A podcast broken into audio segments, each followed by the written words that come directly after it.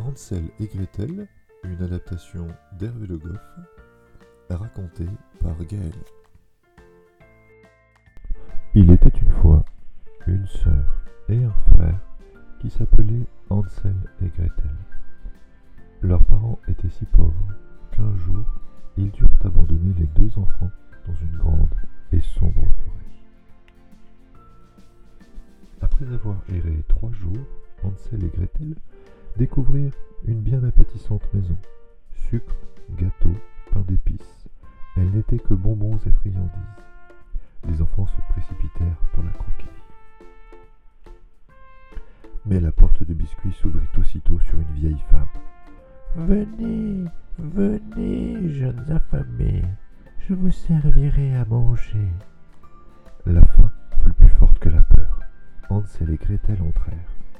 Et là, horreur La vieille femme était une sorcière. Elle enferma le pauvre Hansel dans une cage.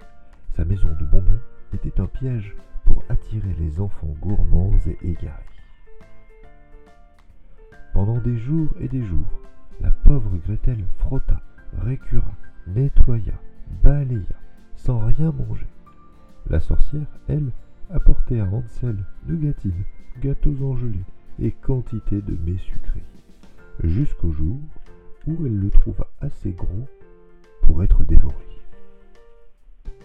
Alors, la sorcière alluma le four et dit à Gretel Faufile-toi dans le four et vois s'il est assez chaud. Je ne sais pas comment faire, montre-moi, murmura Gretel. La sorcière passa la tête dans le four, et Gretel la poussa très fort. Puis elle referma la porte. La sorcière eut beau taper, hurler, crier, Gretel n'ouvrit pas. Et c'est ainsi que l'horrible sorcière brûla. Bien vite, Gretel courut délivrer Hansel.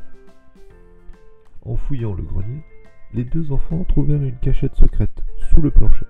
Des pièces d'or et d'argent, des diamants, des bijoux, partout. Une véritable fortune.